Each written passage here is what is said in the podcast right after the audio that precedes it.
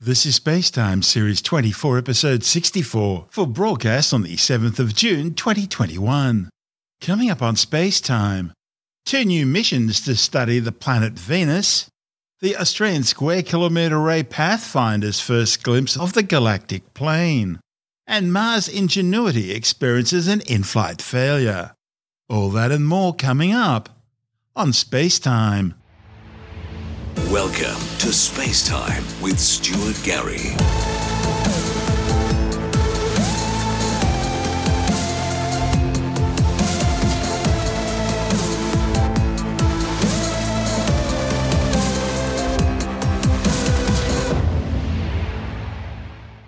NASA has selected two new missions to explore the planet Venus.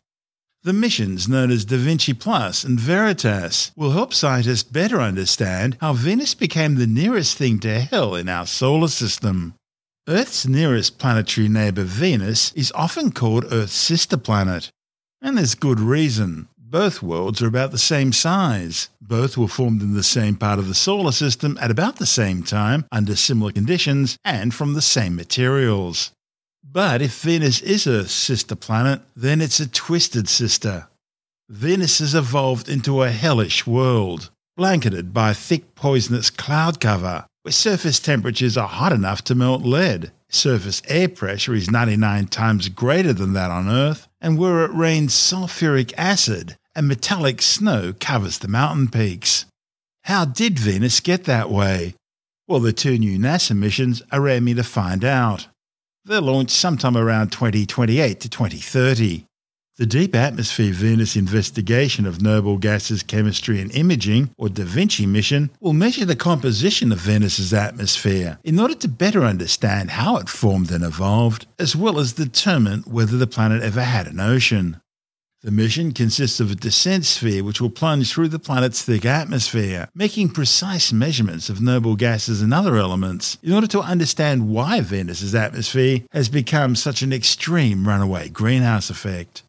In addition, Da Vinci will return the first high resolution images of unique global geological features on Venus known as tesserae, which may be comparable to Earth's continents, which would suggest that Venus has, or at least had, plate tectonics. Da Vinci will host a compact ultraviolet and visible imaging spectrometer, which will make high resolution measurements of ultraviolet light using a new instrument based on freeform optics. Da Vinci Plus will be the first US led mission to Venus's atmosphere since 1978, and the results could reshape science's understanding of terrestrial planet formation in our solar system and beyond. The second mission is called Veritas, the Venus Emissivity Radio Science INSAR Topography and Spectroscopy mission. Veritas will map Venus's surface in order to determine the planet's geologic history and try to understand why it's developed so differently compared to that of the Earth. Orbiting Venus with a synthetic aperture radar, Veritas will chart surface elevations over nearly the entire planet, creating a three dimensional reconstruction of the planet's topography and confirming whether plate tectonics and volcanism are still active on Venus. Veritas will also map infrared emissions from Venus's surface to identify its rock type, which is largely unknown, and determine whether active volcanoes are releasing water vapor into the atmosphere. Combined, these two missions will help scientists better understand exactly how such an Earth like planet could become such a hellish environment.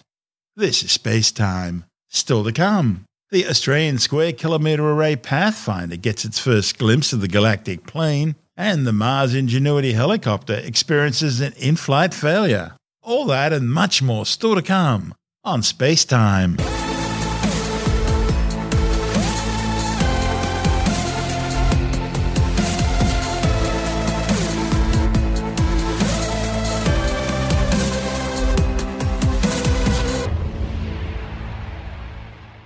Astronomers have used the Australian Square Kilometre Array Pathfinder, or ASKAP, to develop the most detailed map yet of a portion of the galactic plane of the Milky Way. The findings, reported in the monthly notices of the Royal Astronomical Society, measured almost 4,000 compact radio sources, many of which were unclassified, as well as regions of ionised hydrogen where star formations taking place. The galactic plane's always been one of the essential objectives for astronomers, as it's the part of the galaxy where our own solar system resides. And it contains billions of stars, as well as dust and gas clouds, and presumably dark matter. The project was part of the stellar continuum originating from radio physics in our galaxy, or Scorpio, survey, which itself is part of EMU, the Evolutionary Map of the Universe program. The project's been difficult because of the huge amount of emissions emanating from so many different sources in this very busy part of the sky, making it challenging to obtain artifact free images and effectively reducing the quality of the final images, which in turn make data analysis more challenging. Adding to the difficulty, at the time the observations were carried out, ASKAP wasn't yet fully operational, with only 15 of its 36 12 metre parabolic dish antennas deployed. Still, it allowed the radio telescope interferometer to image an area of the sky covering about 40 square degrees. Astronomers were still able to study many sources once referred to as radio quiet, and they discovered numerous extended unclassified sources belonging to a class of galactic bubbles, constituting a new sample for identifying supernova remnants. Located in the Murchison region of outback Western Australia, some 800 kilometres north of Perth, ASKAP is one of the technology demonstrators set up as part of the lead in to the giant Square Kilometre Array project, which is building the world's largest radio telescope spanning Australia and South Africa.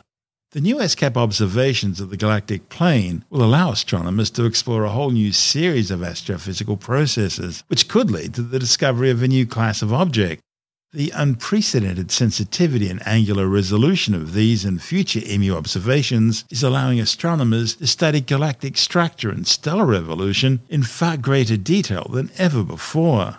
And the EMU project doesn't just cover the southern hemisphere. It extends into the northern hemisphere as well, covering some 75% of the sky at frequencies of around 1 gigahertz.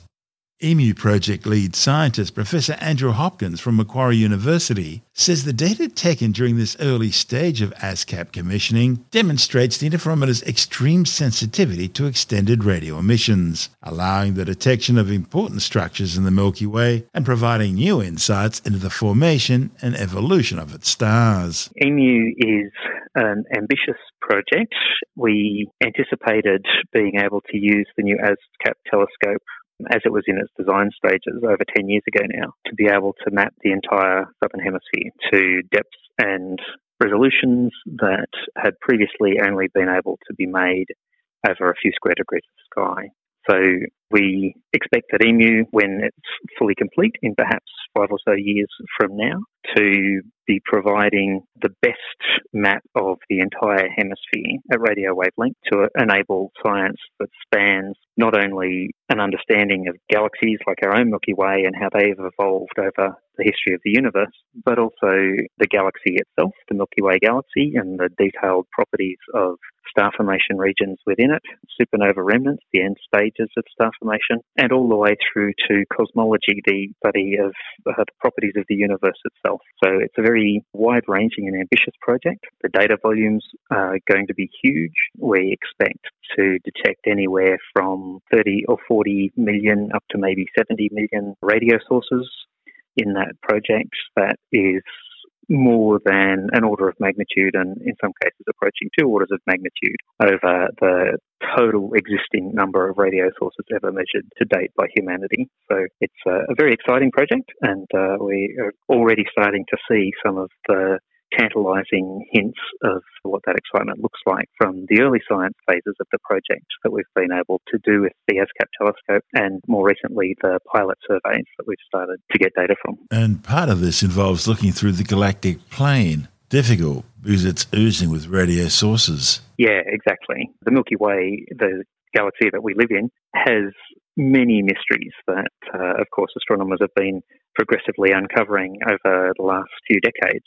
But uh, one of the challenges is uh, understanding the properties of the way the stars in the Milky Way have formed, how they evolve, how they end their lives. From the perspective of a radio telescope, we get a great insight into both the early stages and the end stages of that star formation process. The early stages are illustrated through the hydrogen gas clouds that the stars form from and which produce radio emission, but also the supernovae that the most massive stars end their lives with, incredibly spectacular events, leave a signature of an expanding gas ring, which again we can detect at radio wavelengths. And picking out these hydrogen gas clouds and supernova remnants, as well as other unusual stars that relatively rare, produce their own radio emission directly from the stellar processes going on in them as they evolve, really opens up the window on how we get a handle on the way that the Milky Way itself has changed over its history. One of the projects that we're doing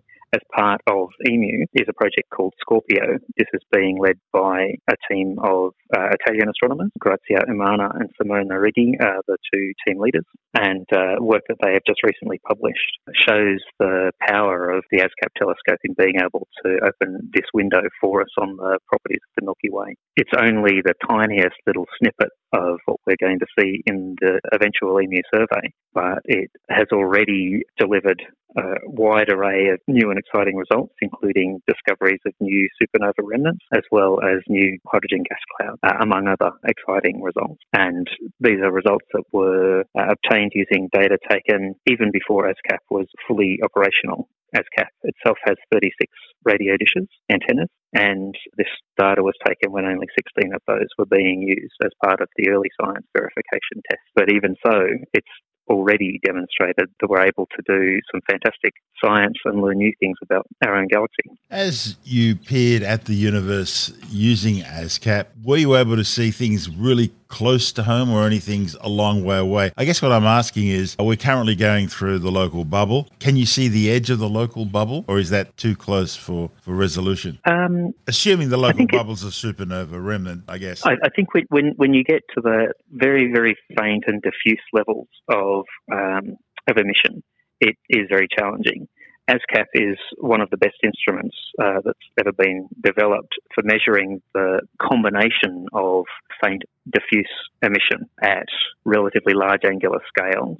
So, because it's an interferometer, it's not sensitive to the emission on the very largest angular scale, but because it has a very small shortest baseline compared to many other radio interferometers that astronomers have been using for many, many years, it actually does uh, a lot better than, than most of those other facilities have been able to without the need to use additional data from um, single dishes like the Parkes Radio Telescope, although we're also planning to take advantage of that as well. So the sensitivity on those largest angular scales, so that very, very faint emission, is very, very good. What that means is that we're able to pick up the complexities in extended structures like the shells of emission from supernovae in the galaxy. In terms of the, the superbubble itself, I defer on that to some of my uh, more expert colleagues uh, who are, are, working on that. But in the context of the other part of the question that you asked, we're able to pick up interesting structures from the very nearest parts of the, the universe in terms of the Milky Way itself through to the most distant parts of the universe. We're already detecting galaxies that have supermassive black holes at their cores that uh, likely to exist at the very, very earliest periods of the universe's history, maybe as early as a few billion years after the, the Big Bang. So we're really spanning the whole range of, of the universe from the nearest to the furthest. What part of the galactic plane did this current survey look at? It looked at a region uh, in the constellation of Scorpius, and this region was chosen because it had a series of known radio sources that we were very interested in exploring, and it was also the subject of a precursor experiment using the Australia Telescope Compact Array, the interferometer at Narrabri in northwestern New South Wales. And that uh, compact array image covered the same area of sky, but not to the same level of sensitivity and resolution that, that was able to provide. The compact array image was also taken at a different frequency, a different radio frequency, a slightly higher frequency than was used in the ASKAP observation. And the combination of the information at those two different frequencies adds additional value in the way that we can understand the properties of the radio sources being measured. So it's a, it's a particularly interesting and, and valuable patch of sky.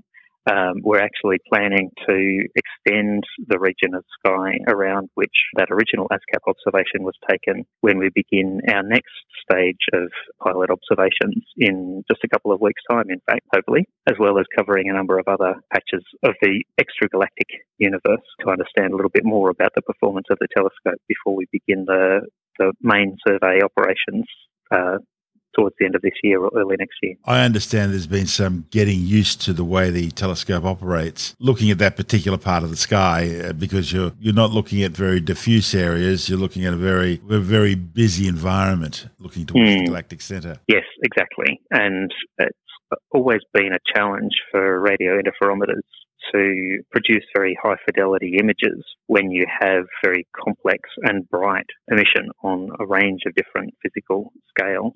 So one of the challenges that we've been working through with ASKAP is to understand how we can ensure that the telescope's performance when observing these very complex parts of the sky gives us the best possible images. And we're still not quite there yet, although we think that we're, we're doing a lot better than we were able to even with that early science data. But there's still some way to go, I think, and part of the goal of our next round of pilot observing that I just mentioned uh, will be to understand uh, exactly the kinds of processing that we need to do to improve the fidelity of the images as a result. This is a particularly challenging area for radio astronomers. It's an area that has required a lot of fairly sophisticated computational development and it's something that is applicable not only to ASKAP but to the rest of the generation of pathfinders for the SKA and ultimately to the SKA itself. So while we're doing some interesting and uh, exciting science in its own right, we're also really paving the way for the next generation telescope, which is going to be absolutely fantastic. The survey found some, what, 4,000 radio sources of interest. Any surprises there? Uh, no, not at all. One of the things that is really exciting about astronomy is that every time you take an image, you get amazing set of new and exciting data. The numbers of sources that we've identified in this particular patch with a Scorpio observation is about the number that we expected. Many of them are being detected for the first time, although we could make predictions for the numbers.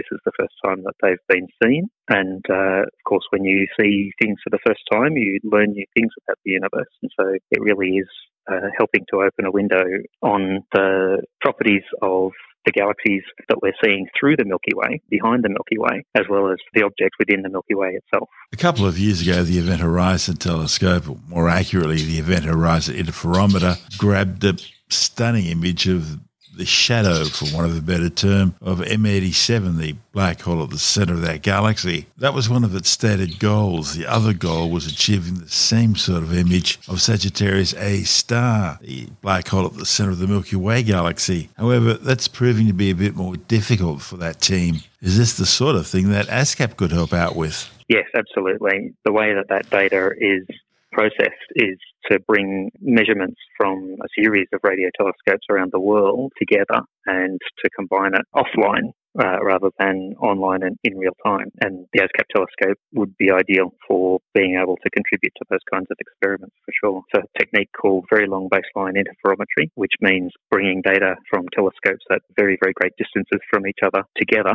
and correlating the measurements from all of those different telescopes together to produce those incredibly high resolution images. The further apart your telescopes are, the higher the resolution that you can get. And of course, you're ultimately limited by the diameter of the Earth, but the greater the sensitivity that each of those telescopes have, the better uh, or the more sensitive you are to fainter signals from those tiny, tiny objects, such as that ring of emission, the shadow, the echo around that black hole. So yes, it's, it's one of many, many things that ASKAP is uh, uh, likely to be able to contribute to. I've been talking about the EMU survey, uh, which is the one that I've been leading together with a team of about 400 or so people around the world. So it's a, it's a, very large team. It's a very ambitious survey covering a wide range of science, as I've mentioned. But it's only one of many, many things that ASKAP is planning to do in its first five years of full operations. There are half a dozen other surveys that ASKAP is expecting to deliver over that time frame that will explore everything from the detailed properties of gas in nearby galaxies to time variation of astrophysical objects. So things like fast radio bursts or the scintillation in, in, the gas within our own galaxy that makes objects seem to flicker and vary with time. There's a whole whole range of, of different projects. Uh, I, I, can barely touch the, the surface of them in a short interview like this. Are you concerned about Starlink? Absolutely. all, all, astronomers worldwide are. It's becoming um, a question I'm asking every astronomer. The more the more um, airtime this issue gets, the better. Uh, and the, the more uh, Elon Musk hopefully will sit up and take notice, uh, together with the, the, various other programs. And Starlink is the, perhaps the, the, most notable one at the moment, but it's not the only one. 1,700 satellites uh, and, it's, and, growing. It's, it's, a phenomenal project in its own right, and it's, it's incredible. But for, for astronomy, it's in, uh, an incredible challenge uh, and has significant negative impact. In fact, I think the NASA picture of the day showed mm. the famous Orion Nebula taken, and because you need to take long exposures to get those very sensitive images, uh, you can see the trail left by the satellites that absolutely mar the image in ways that are horrific if you're trying to do any kind of sensitive measurements of the sky. It's a challenge at radio wavelengths as well. So the optical images, there's a very, very clear negative impact at radio wavelengths. The satellite constellations are using those radio frequencies to communicate with Earth, and it causes massive, massive problems for us. So, for example, the primary band that the ASKAP telescope observes in at around 1.4 gigahertz has almost half of the, the frequencies around that central range wiped out by satellite communications. So it is a constant challenge. Obviously, the satellites are delivering valuable resources uh, for humanity, and that's something that we want to be able to continue to uh, support and to see being developed. Uh, but it would also be nice to be able to continue to do the science that we want to do to understand the universe and our place in it. And finding some happy medium to allow both to coexist is going to be critically important. That's EMU project lead scientist, Professor Andrew Hopkins from the Macquarie University in Sydney. And this is Space Time. Still to come. NASA's Mars Ingenuity helicopter experiences an in flight failure and an annular solar eclipse to take place on June the 10th. All that and more still to come on Space Time.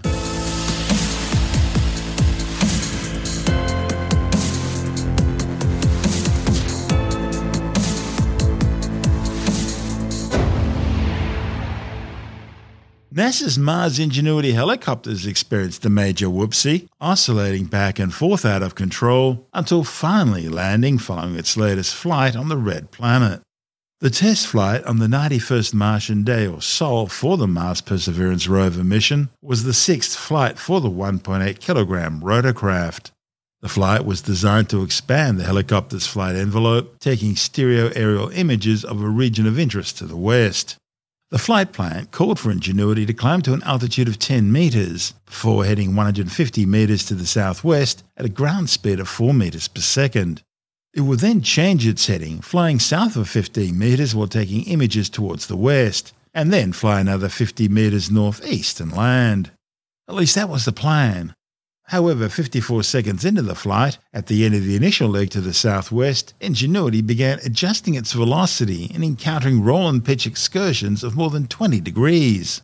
The tissue box sized twin rotor aircraft is designed to keep track of its motion while airborne using an onboard inertial measurement unit which records its acceleration and rotation rates in order to determine where it is, how fast it's moving, and its spatial orientation. Ingenuity's onboard control system then reacts to this data by adjusting control inputs some 500 times every second. Ingenuity is also using its navigation camera to support the inertial measurement unit by providing a bigger picture view of where it is and what it's doing. The downward looking navigation camera takes 30 pictures per second of the Martian surface and then feeds that data to the helicopter's navigation system, which then compares each image to the previous image and works out where it should be according to the inertial measurement unit, and then makes adjustments accordingly, correcting its estimates of position, velocity, and attitude. It's designed as a fail-safe system. Mission managers say a glitch in the pipeline of images being delivered by the navigation camera caused one image to be lost and consequently resulted in all later navigation images being delivered with inaccurate timestamps. and that caused the navigation algorithm to assume it wasn't where it's meant to be and perform a series of corrections based on the wrong navigational images. The chopper eventually made a safe if somewhat bumpy ground landing about 5 metres off target. This is space time. Still to come. An annular solar eclipse of the Sun, visible from Canada, Greenland, the Arctic Ocean, and Siberia. And later in the science report, new research shows that mixing AstraZeneca and Pfizer COVID 19 vaccines produces a stronger immune response than sticking to one type or the other. All that and more still to come on Space Time.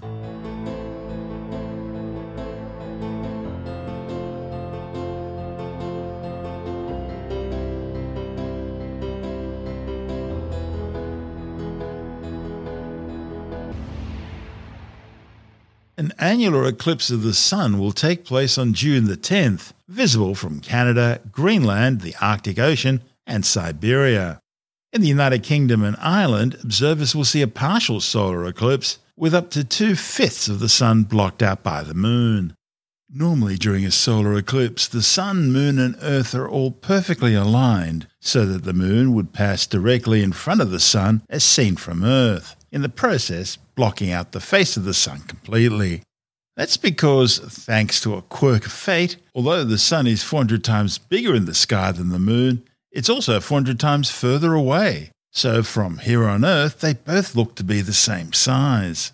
However, the moon's orbit around the Earth isn't completely circular, but rather elliptical.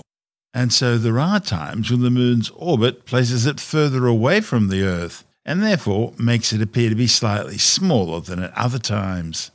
And when a solar eclipse happens during this period, such as now, the moon doesn't cover the entire face of the sun, instead resulting in an annulus mid-eclipse. Observers along the narrow track of annularity will see a bright ring of sunlight around the silhouette of the moon, a spectacular ring of fire. The track will begin in Canada, north of the Great Lakes, before crossing northeastern Canada into the Arctic Ocean, then passing over the North Pole, and finally ending in northeastern Siberia. Now, observers at these locations will see up to 3 minutes and 51 seconds of annularity, with about 9 tenths of the Sun covered by the Moon. Now, away from the exact path of annularity, the Sun will only be partially obscured by the Moon and this partial eclipse will be visible across most of Europe, Northern Asia, the UK, and Ireland. Observers of the partial eclipse will see a crescent sun as the moon passes between the sun and the earth. Although annular and partial eclipses of the sun are spectacular events, they should never be viewed with the unaided eye. Even though a large part of the solar disk will be covered, looking at even a partially eclipsed sun without appropriate eye protection will cause serious and permanent damage to your eyes. Use only eclipse glasses. Anything else will be too dangerous. This is space time.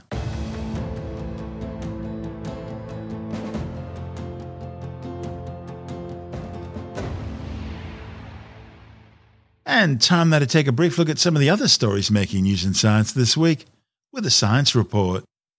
A new study has found that vaccinating people with both the Oxford AstraZeneca and Pfizer BioNTech COVID 19 vaccines produces a stronger immune response against SARS CoV 2. A report in the journal Nature claims preliminary results from a trial in Spain of over 600 people showed significant benefits of combining coronavirus vaccines.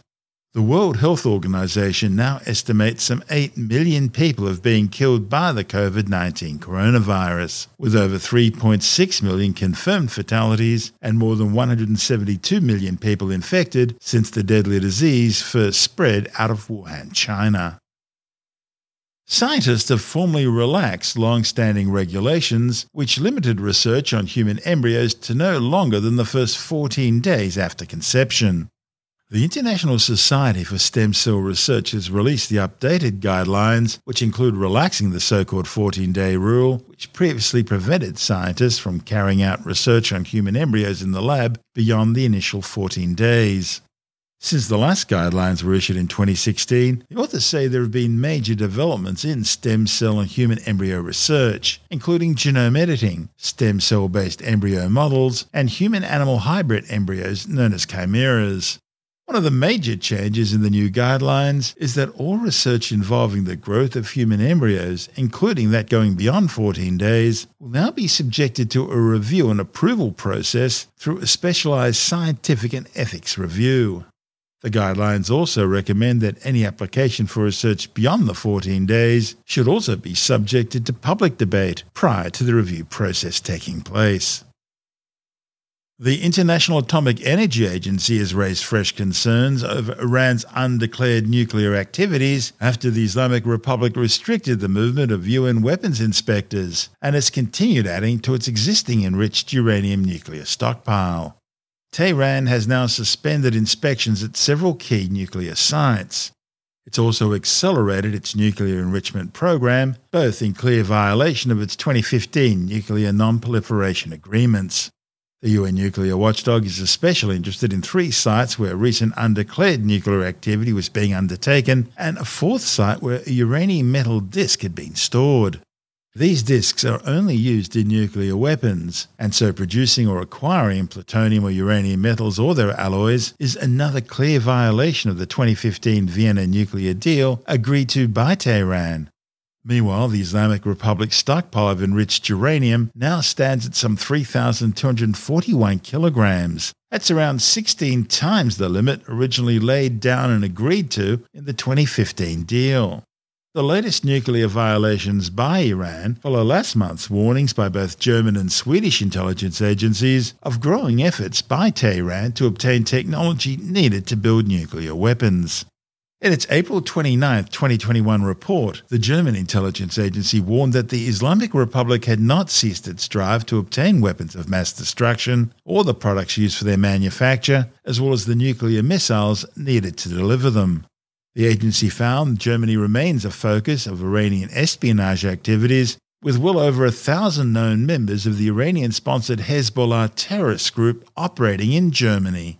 Meanwhile, Sweden's 2020 Security Service intelligence report also warned of Iranian efforts to seek Swedish nuclear weapons technology, targeting Swedish high tech industries and products which could be used in nuclear weapons programs. It warns that the Islamic Republic of Iran, together with China and Russia, remain Sweden's biggest security threats. The Swedish and German intelligence reports come in the wake of multiple warnings by the United Nations that Iran is continuing to accelerate its nuclear activities, starting up new cascades of 124 IR5 and IR6 centrifuges, thereby allowing Tehran to dramatically increase its production rate of enriched uranium. The centrifuges enrich uranium by rapidly spinning uranium hexafluoride gas, separating out the fissile uranium 235 from the non fissile uranium 238. Iran's also continuing to develop and test nuclear missile systems under the guise of a space program. Tehran's developing a parallel long range nuclear missile delivery system in collaboration with North Korea, which also developed its nuclear missile program under the cover of being a space program.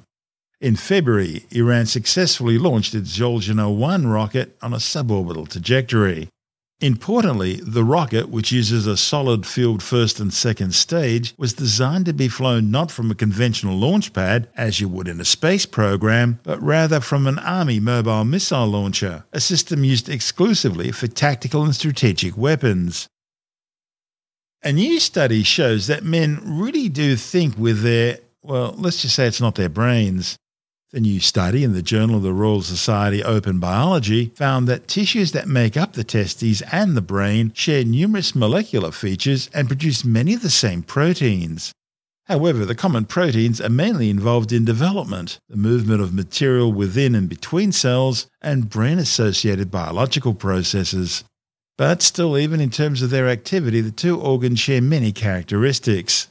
The author suggests the involvement of both the brain and, shall we say, family jewels in the evolution of new species may well explain the similarities. It's been revealed that the British are obsessed with UFOs, and especially with aliens. A new study shows that people in the UK do more internet searches about aliens than any other European country, an average of 624,000 searches relating to aliens every year. Tim Mendham from Australian Skeptics says that puts the Poms well ahead of the French and Polish, who fill the second and third spots on the UFO interest list. The story goes that people in the UK do more internet searches about aliens than any other European country. One of the key things they're trying to find out is what do they look like? What do aliens look like? Last year, 624,000 searches, which is 1,710 Google searches a day. Second is France, only 408 searches. And third is Poland. The main things they're looking at is what would an alien look like? How, how do aliens contact us? What are aliens? Where are the aliens? And why on earth would they come to us? And so that's the main reasons that people are looking for, which are all reasonable questions, actually, that skeptics would ask as well. We might not get the same answer as uh, some other proponents, but if if the people of Britain are doing that, and actually you could actually suggest they're more skeptical by doing more research, which is a good thing, or they're more believing and uh, are just looking for support for their beliefs, which is not a good thing. But you also got to look at population densities and that sort of stuff. Some of the And figures might be a bit chonky. as well, things like that. Yeah, that's right. But you also might look at population size and all sorts of things and the sort of TV programs they have on. So, uh, Also, yeah, it, it's an interesting study. Let's be honest, uh, a lot of it's to do with how well off a country is. If you're struggling to survive, you've got more important issues to deal with than what aliens look like, let's face it. But if you're in a reasonably comfortable country, uh, one with a high standard of living, uh, these are the sort of things you may ponder about. Yeah, uh, this is this is a first world issue, obviously. That uh, yeah, p- people who think yeah, I'm, I'm okay, I've got my job, I'm looking after this now. Now let's get on to the serious issues. So it is probably a sociological study in there somewhere. Oh, yes. But based on these figures, I think I'd be a bit uh, a bit wary actually. That's Tim From Australian Skeptics.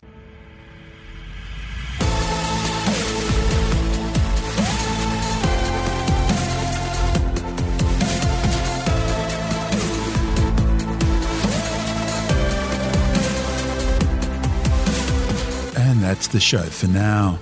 Spacetime is available every Monday, Wednesday, and Friday through Apple Podcasts, iTunes, Stitcher, Google Podcast, Pocket Casts, Spotify, Acast, Amazon Music, Bitesz.com, SoundCloud, YouTube, your favorite podcast download provider, and from spacetimewithstuartgary.com. Spacetime's also broadcast through the National Science Foundation on Science Zone Radio and on both iHeartRadio and TuneIn Radio. And you can help to support our show by visiting the Spacetime store for a range of promotional merchandising goodies. Or by becoming a Spacetime patron, which gives you access to triple episode commercial free versions of the show, as well as lots of bonus audio content which doesn't go to air, access to our exclusive Facebook group, and other rewards. Just go to spacetimewithstuartgary.com for full details. And if you want more space time, please check out our blog where you'll find all the stuff we couldn't fit in the show, as well as heaps of images, news stories, loads of videos, and things on the web I find interesting or amusing. Just go to spacetimewithstuartgary.tumblr.com. That's all one word, and that's Tumblr without the E. You can also follow us through at Stuart Gary on Twitter, at Spacetime with Stuart Gary on Instagram, through our Spacetime YouTube channel, and on Facebook, just go to facebook.com forward slash spacetime with Stuart Gary. And Spacetime is brought to you in collaboration with Australian Sky and Telescope magazine, your window on the universe. You've been listening to Spacetime with Stuart Gary. This has been another quality podcast production from Bitesz.com.